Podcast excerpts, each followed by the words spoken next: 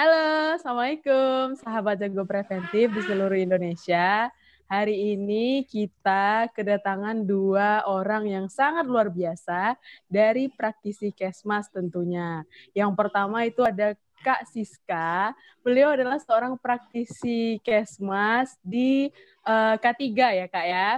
Ya, jadi beliau ini adalah uh, staf HSSE di sebuah PT uh, Migas Nama PT-nya nanti mungkin Kak Siska bisa kenalin deh. Nah, terus ada lagi Kak Oce. Halo Kak Oce. Halo Kak. Nah, Kak Oce ini adalah praktisi Kesmas juga. Jadi beliau ini kerja di uh, salah satu puskesmas ya Kak ya. Nah, di mana nanti mungkin Kak Oce bisa kenalin ke sahabat JP di seluruh Indonesia. Nah, Hari ini topik kita adalah tentang kerjaan banyak. Apakah resign menjadi solusi? Topik ini adalah topik yang uh, cukup diresahkan oleh uh, para milenials yang ada di seluruh Indonesia ya. Nah, apakah memang ketika pekerjaan banyak itu resign menjadi satu-satunya solusi ampuh untuk uh, menghadapi itu semua? Atau mungkin Kak Siska dan Kak Oce punya perspektif yang berbeda. Nah, nanti kita bakalan ngobrol ya, uh, sahabat JP semuanya, tentunya bersama dua kakak-kakak yang cantik-cantik ini. Kita silahkan dulu nih, Kak Siska sama Kak Oce, kenalan dulu. Kak Siska dulu. Oke, selamat siang semuanya. Happy weekend. Salam sehat dari saya. Uh, perkenalkan, nama aku Siska uh, alumni dari K3 Kesling FKM Universitas Andalas. Sekarang Alhamdulillah bekerja di salah satu perusahaan yang bergerak di bidang APCI. Uh, itu salah satunya Construction and Migas. Jadi saya dipercayakan sebagai staf K3 di perusahaan tersebut. Salam kenal semuanya. Salam kenal. Oke, selanjutnya Kak Oce. Halo, Assalamualaikum. Waalaikumsalam. Kenalin, uh, namanya Ose ya, dari salah satu alumni di Kesmas Universitas Negeri Semarang. Uh, kerja di salah satu puskesmas di Kabupaten Cilacap. Ya, gitu. Salam kenal sebagai ini administrator kesehatan. Oke, kita udah kenalan nih sama Kak Oce sama Kak Siska. Nah, sebelumnya kita mau tanya-tanya kabar dulu nih. Kak Siska sama Kak Oce gimana kabarnya? Alhamdulillah, baik. Alhamdulillah ya. Masih bekerja berarti ya di tempat uh, yang lama ya, masing-masing ya. Masih, Kalau masih, masih. Ya, kalau boleh tahu, udah berapa lama sih uh, Kak Siska kerja di PT Migasnya, terus Kak Oce udah eh, berapa lama kerja di Puskesmas gitu? Mungkin bisa share dari Kak Oce dulu, Kak Oce. Jadi dari lulus kuliah, jadi dari lulus kuliah di tahun 2018 itu di bulan apa ya? Bulan April kalau nggak salah. Sampai mm -hmm. sekarang ini masih di puskesmas yang sama, jadi udah sekitar hampir tiga tahun. Wow, tiga tahun. Luar biasa banget. itu udah lewatin akreditasi pastinya ya, oh, udah. Iya. Akreditasi yang luar biasa, Kak. iya. Awal pertama masuk langsung uh, akreditasi. Pasti udah udah banyak banget pastinya yang udah dilalui selama tiga tahun ya. Ini banyak banget nih yang bisa digali dari Kak Oce nantinya nih. Oke, okay. uh, eh, sebelumnya kita tanya dulu ya ke Kak Siska habis ini. Kak Siska, udah berapa lama di perusahaan yang sekarang? Hmm, kurang lebih sama kayak Oce, hampir tiga tahun dari 2018. Tiga tahun juga? sekarang. Ya, dari wow. 2018. Tiga tahun juga berarti ya? Iya, sama ini. Milenial tapi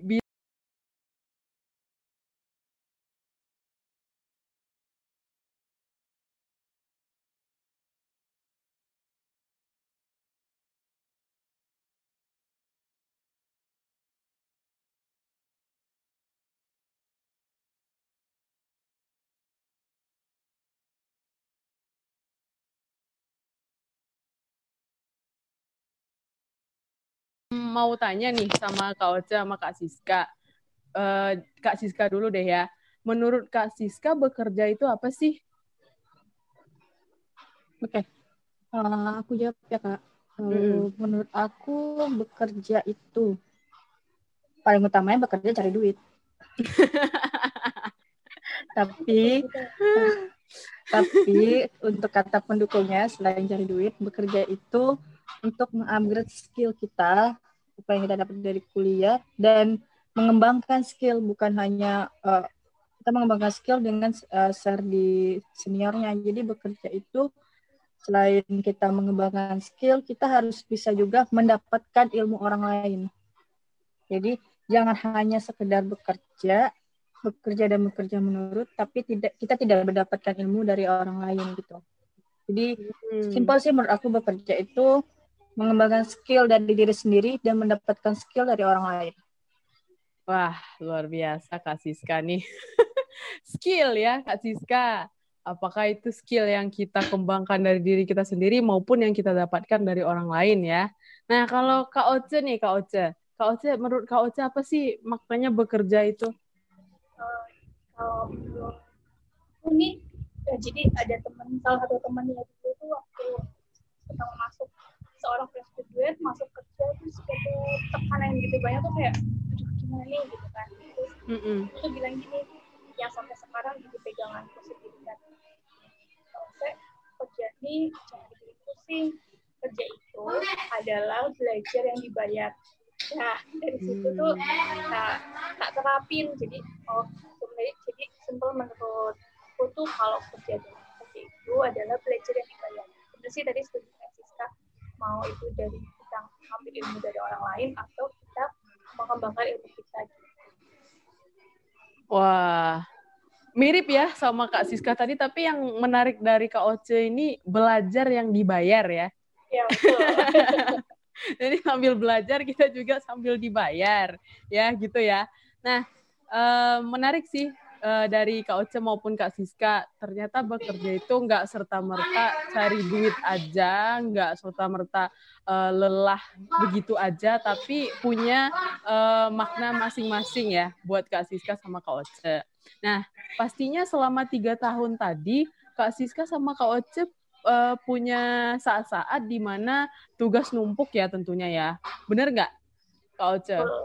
Tugas lagi numpuk. Iya, tugas numpuk terus juga uh, belum lagi project yang lain ya. Paham banget sih gimana di puskesmas ya. Kak Siska juga pernah di puskesmas juga. Nah, aku juga pernah di rumah sakit. Apalagi waktu akreditasi ya, Kak ya.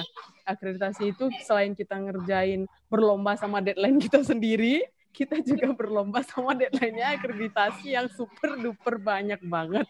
Nah, jadi um, dari Kak Siska sama Kak Oce, uh, gimana sih, uh, apa sih yang pernah Kak Siska sama Kak Oce lakukan ketika tugas lagi banyak-banyaknya nih?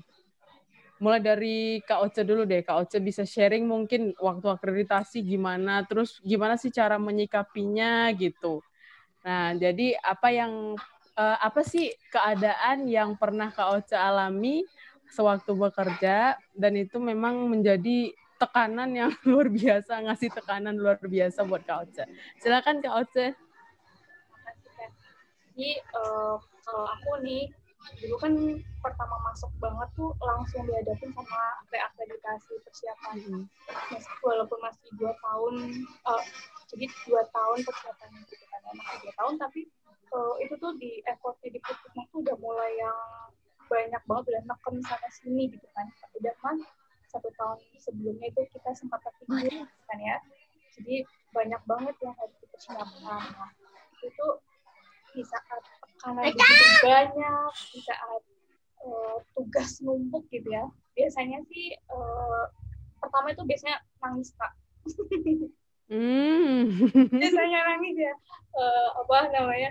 Karena uh, tapi kalau menurutku nangis itu perlu sih. Karena uh, kayak ngeluarin energi negatif. Nanti kalau udah nangis tuh biasanya otak tuh bisa jalan lagi. Kayak gitu. Nah, biasanya nih kalau udah tugas numpuk banyak itu uh, pagi sebelum kerja, jadi kan masuk kalau aku 7.15 nih, terus itu pagi sebelum kerja masuk buka laptop itu kan bingung nih mana dulu yang harus dikerjain gitu kan mau yang A atau yang B atau yang C gitu biasanya aku tulis nih bikin catatan hak gitu kan aku tulis mana ya satu dua tiga gitu. Nanti banyak aku lihat nih. Mana yang kiranya bikin aku nih seharian bakal mood bagus. Jadi nggak aku kerjain yang susah dulu aku kerjain yang gampang-gampang dulu biar mood satu hari tuh moodnya tuh bagus. Nanti kalau moodnya udah bagus kerjaan tuh bisa jalan jalan jalan juga bagus atau uh, tidak yang paling urgent dulu sih atau tidak paling urgent urgent hari hari itu ya udah aku sih dulu nanti yang lain aku kesampingkan jangan dipikirin dulu nanti kalau dipikirin itu biasanya uh, bawa bikin mood jadi hancur gitu. terus biasanya nih kalau kerjaan juga lagi banyak ini aku tipe kalau orang yang cari makan hmm? maksudnya gimana tuh jadi biasanya tuh kan kalau udah kerjaan lebih banyak stres gitu ya biasanya kan orang tuh bilang gini aduh kalau kerjaan banyak nih kita gampang urus gitu kalau aku oh. enggak biasanya aku tuh mau healing diriku tuh biasanya makan gitu. kalau kerjaan banyak uh. itu malah makin gendut Iya, iya, iya. aja lah bodo amat gitu ada salah satu makanan hmm. yang biasanya kalau lagi stres aku makan mie ayam kak Iya, cari makan ayam, habis itu nanti biasanya otak tuh enteng, enteng gitu. Mau ngerjain oh, lagi, gitu. ngerjain lagi, gitu. Jadi yeah. gitu sih, bikin list, habis itu, oh satu lagi, biasanya curhat. Itu hmm. bisa ngurangi stres sih. Jadi lumayan membantu. Mm -mm, mm -mm. Ya, kalau Kak Oce tadi makan mie ayam ya. Iya. Kalau kalau aku biasanya minum kopi tuh. Iya, Kak Siska nggak tahu nih apa ceritanya nanti ya. nah, jadi uh, Kak Oce tadi bilang bikin list dulu ya pastinya ya. Karena ya nggak mungkin semuanya bisa kita selesaikan dalam satu hari ya. Bisa mampus juga badan kalau misalnya iya. kita kerjain semuanya. Terus belum lagi kepikiran sampai ke rumah gitu ya. Kadang kalau kita akreditasi kita juga nggak pulang ke rumah ya. Iya. ya kan? Nah, pagi jadi, pagi. Mm-mm, beneran harus dijaga banget semuanya, mulai dari kesehatan fisik kita, kemudian mental kita juga. Uh, tadi Kak Oce sempat bilang curhat ya, kalau misalnya uh, ini ya lagi banyak tekanan gitu ya. Nah biasanya curhat sama siapa sih? Aduh, sama teman terdekat pastinya kak. Ah iya ya, salah satu bentuk healing juga ya. Ya betul. Mm -mm. Nah, beda sama Kak Oce. Kalau Kak Siska nih beda dunia nih ya. Kak Siska nih dunia pertambangan. Kalau kita, uh, Kak Oce sama aku itu di dunia Vaskes ya. Nah, kalau Kak Siska ini pertambangan. Yeah. Ini lebih ini lagi nih, proyeknya juga banyak nih kecil-kecil cabai rawit nih orang ya. Proyeknya uh, belum lagi dia pernah sempet ya baca-baca curhatannya di IG juga ya. Uh, pernah mengerjakan beberapa proyek dalam satu waktu. Itu gimana sih Kak Siska? Boleh sharing nggak Kak Siska? Gimana pengalamannya? Suaranya Kak? Maaf, maaf, uh, bukan pertambangan enggak? Iya. Yeah. Enggak minyak. Jadi kalau aku uh, kalau banyak tugas kan misalkan dalam sehari mungkin banyak misalnya email yang masuk. Uh, apalagi pas pertama masuk itu di awal periode masuk yang 2018 itu aku langsung dihadapkan sama project yang cuma enam bulan dan itu harus nyiapin manpower untuk seribu orang Nah, itu kan dan berubah-berubah itu setiap hari tuh nggak bisa ganti orang. Nah, jadi gimana caranya aku biar nggak tertekan, apalagi aku baru pertama menghadapi itu.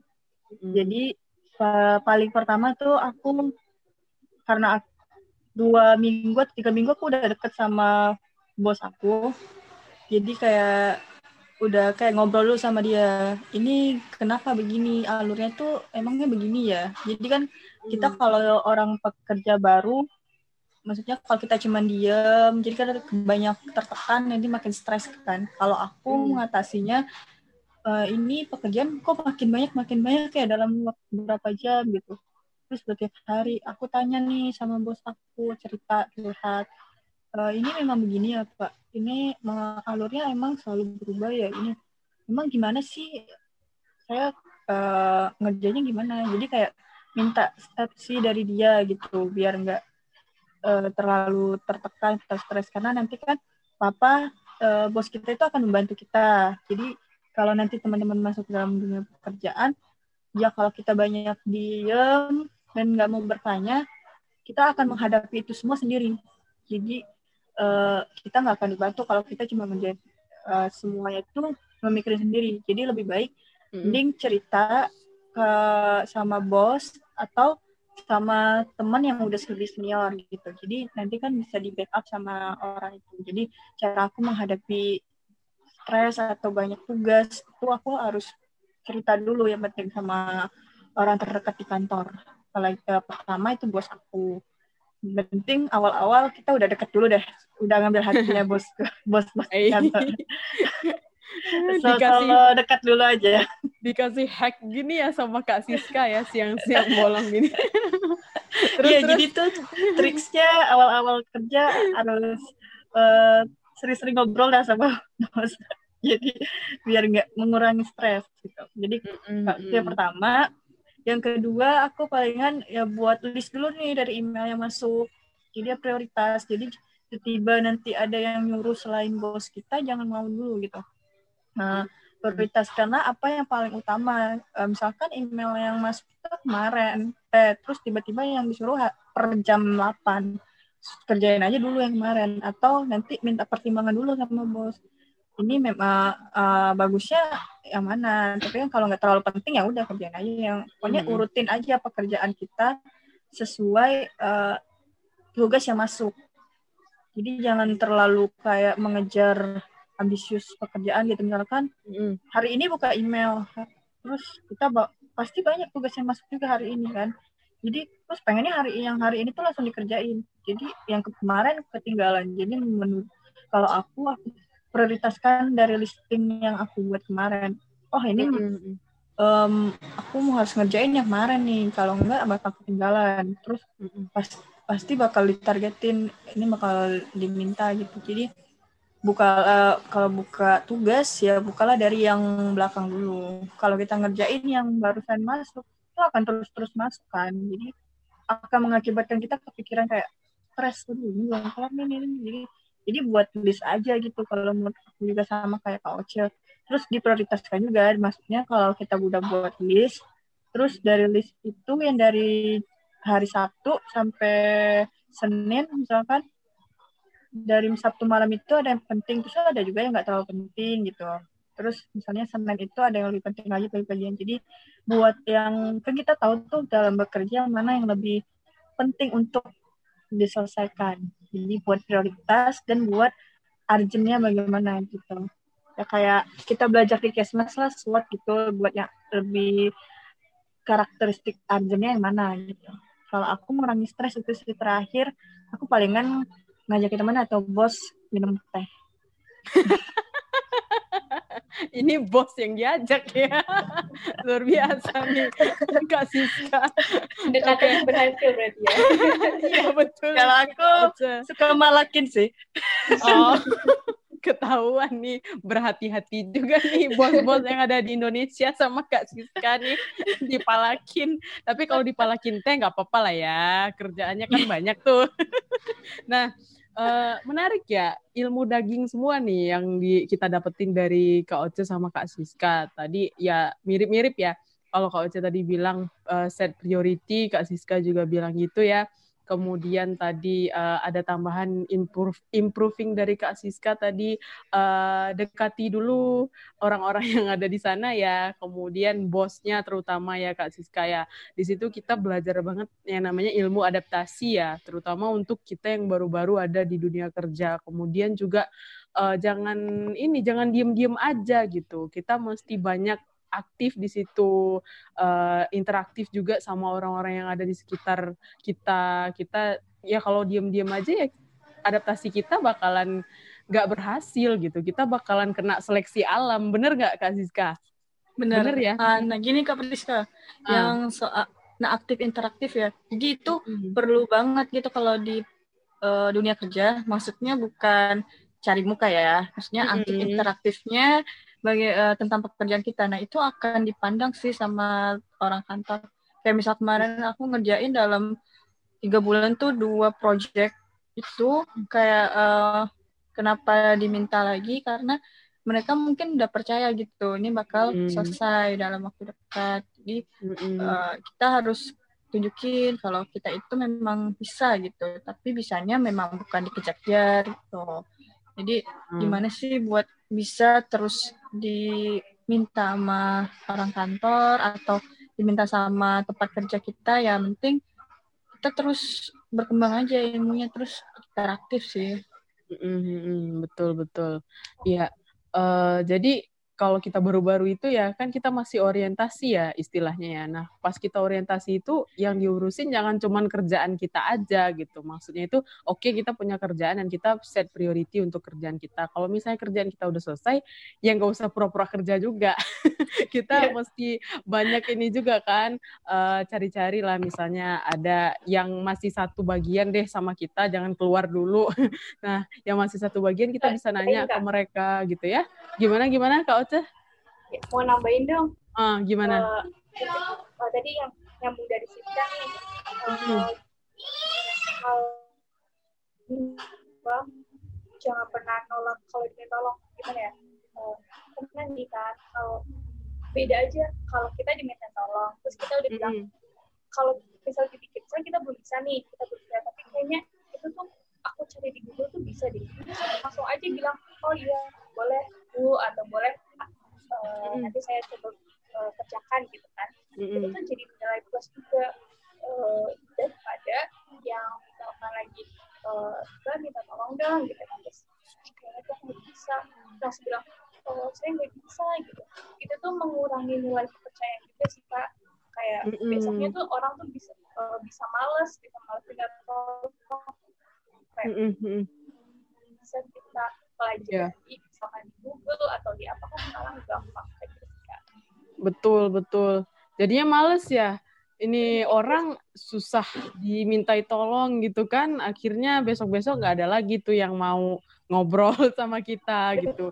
Dan satu hal lagi, eh, kita tuh juga dinilai sama banyak orang sebenarnya. Nah, yang nilai kita itu bukan cuma bos kita, tapi juga rekan kerja kita. Kalau kita baru-baru beradaptasi nih ceritanya.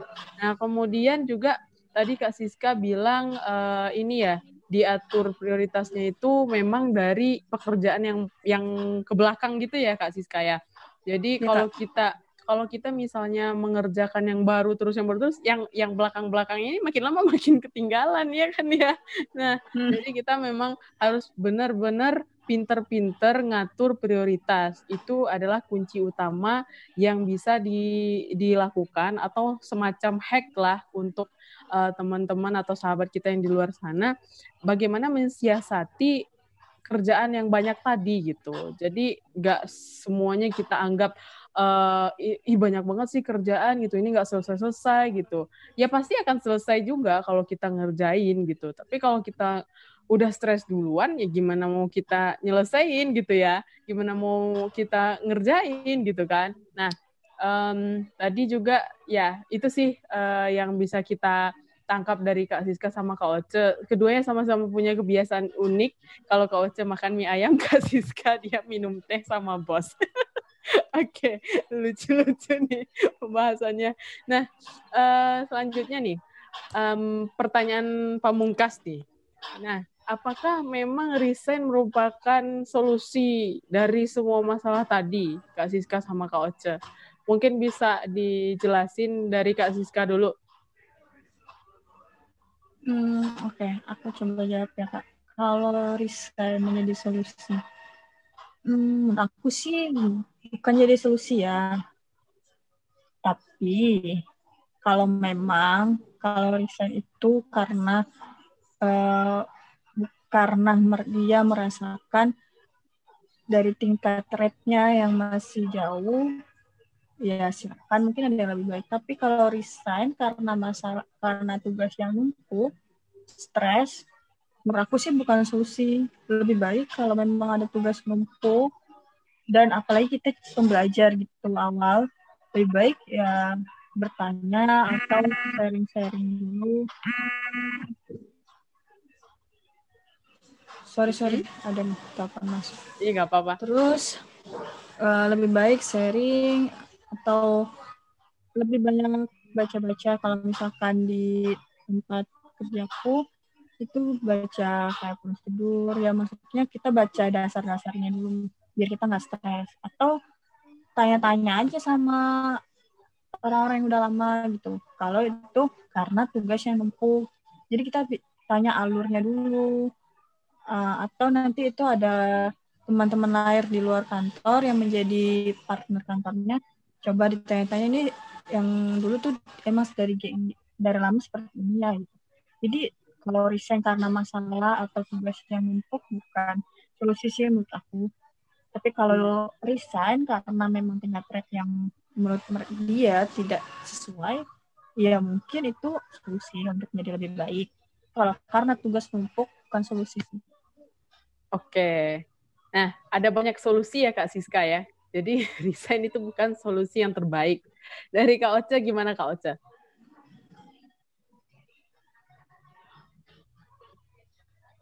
aku sepakat sih sama Siska. Kalau misalkan desain tuh bukan satu-satunya solusi kan. Kalau uh, mungkin dilihat dulu nih dari dari kita gitu kan.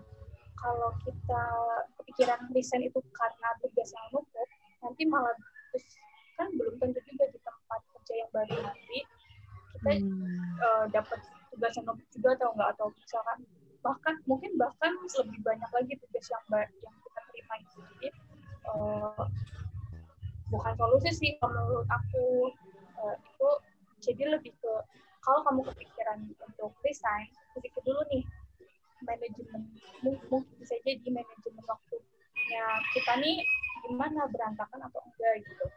Uh, kalau ternyata kalau ternyata memang manajemen waktunya sudah udah oke okay, udah udah bagus gitu eh salah. Kalau manajemen waktunya udah bagus belum bagus nah berarti kan ada yang salah nih di dalam diri kita.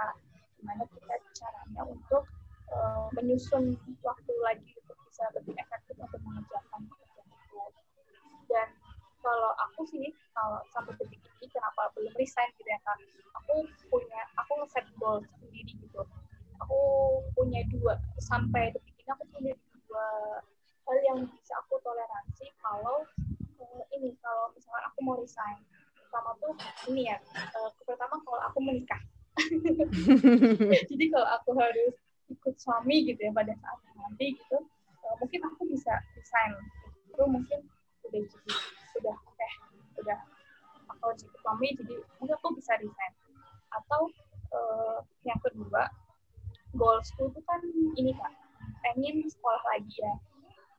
Kalau kesempatan itu datang dan ternyata tidak bisa beriringan dengan pekerjaanku itu baru uh, aku uh, bisa mentoleransi itu. Tapi kalau misalkan hanya karena pekerjaan yang menumpuk uh, itu mungkin uh, dalam diri tuh pernah kali ya kak kepikiran kayak ah, kayak ini tapi terus nanti pikir lagi oh enggak ini kayaknya uh, aku yang belum bisa mengatur waktu dengan baik gitu sih jadi uh, desain tuh bukan salah satu solusi menurut saya Oke, introspeksi ya, iya. yang bisa digarisbawahi dari yang disampaikan Kak Oce tadi.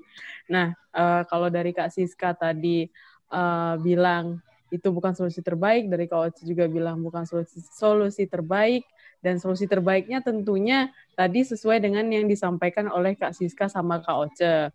Nah, untuk closing statement dari Kak Siska sama Kak Oce, mulai dari Kak Oce dulu, uh, apa sih yang bisa uh, disampaikan buat para millennials yang mungkin di luar sana masih berpikiran untuk resign karena pekerjaan banyak? Apa sih yang bisa disampaikan buat mereka gitu? jadi kalau menurutku konsepnya adalah um, jadikan pekerjaan itu sebagai kesenangan. Jadi cari cari apa ya? Cari titik di mana itu yang bikin kamu senang kalau kayak aku aku senang dapet uh, apa ya dapet ilmu-ilmu baru dari orang-orang baru jadi aku setiap hari itu bersemangat untuk kerja uh, untuk dapat hal yang baru di tempat kerja gitu ya. dan ini tetap di apa tetap yang tadi aku bilang uh, aku ini kerja apa belajar dan dibayar jadi itu untuk menyenangkan Oke. Thank you Kak Oce. Kak Siska gimana Kak? Closing statement buat para hmm. millennials. Kalau dari aku, buat teman-teman, kalau untuk jadikan tempat pekerjaan itu tempat untuk belajar yang paling sangat menyenangkan. Kalau dari awal kita sudah mindsetnya tempat kerja itu hanya untuk kita mencari uang, itu tidak akan nyaman. Jadi jadikan tempat kerja itu tempat belajar dan tempat sharing ilmu yang sangat nyaman. Dan juga kalau aku sukanya untuk mendapatkan ilmu baru yang kata Kak Oce juga, dan aku juga suka tantangan baru. Jadi teman-teman, jangan pernah untuk menolak tantangan baru karena tantangan baru itu akan berbuah manis pastinya nantinya untuk pengembangan ilmu kita masing-masing. Wah, luar biasa nih. Dua orang yang sangat luar biasa siang ini. Terima kasih banyak Kak Siska sama Kak Oce atas waktunya. Waktu yang sangat luar biasa diberikan di hari Minggu yang cerah ini. Semoga uh, apa yang sudah kita bahas hari ini bisa mencerahkan para milenials di luar sana yang lagi mungkin di masa-masa galau ya mungkin mereka lagi berpikir tepat nggak sih keputusan aku buat resign? Atau mungkin uh, kerjaan ini banyak banget nggak selesai-selesai ya. Karena memang kita bekerja itu ya memang untuk menyelesaikan pekerjaan. Nggak akan mungkin kita bisa santai-santai di tempat kerja kita gitu ya. Di mana pun kita kerja pasti kita ada pekerjaannya. Begitu ya singkat ceritanya Kak Siska sama Kak Oce. Terima kasih banyak atas waktunya. Sampai jumpa lagi Sampai jumpa. Sampai jumpa.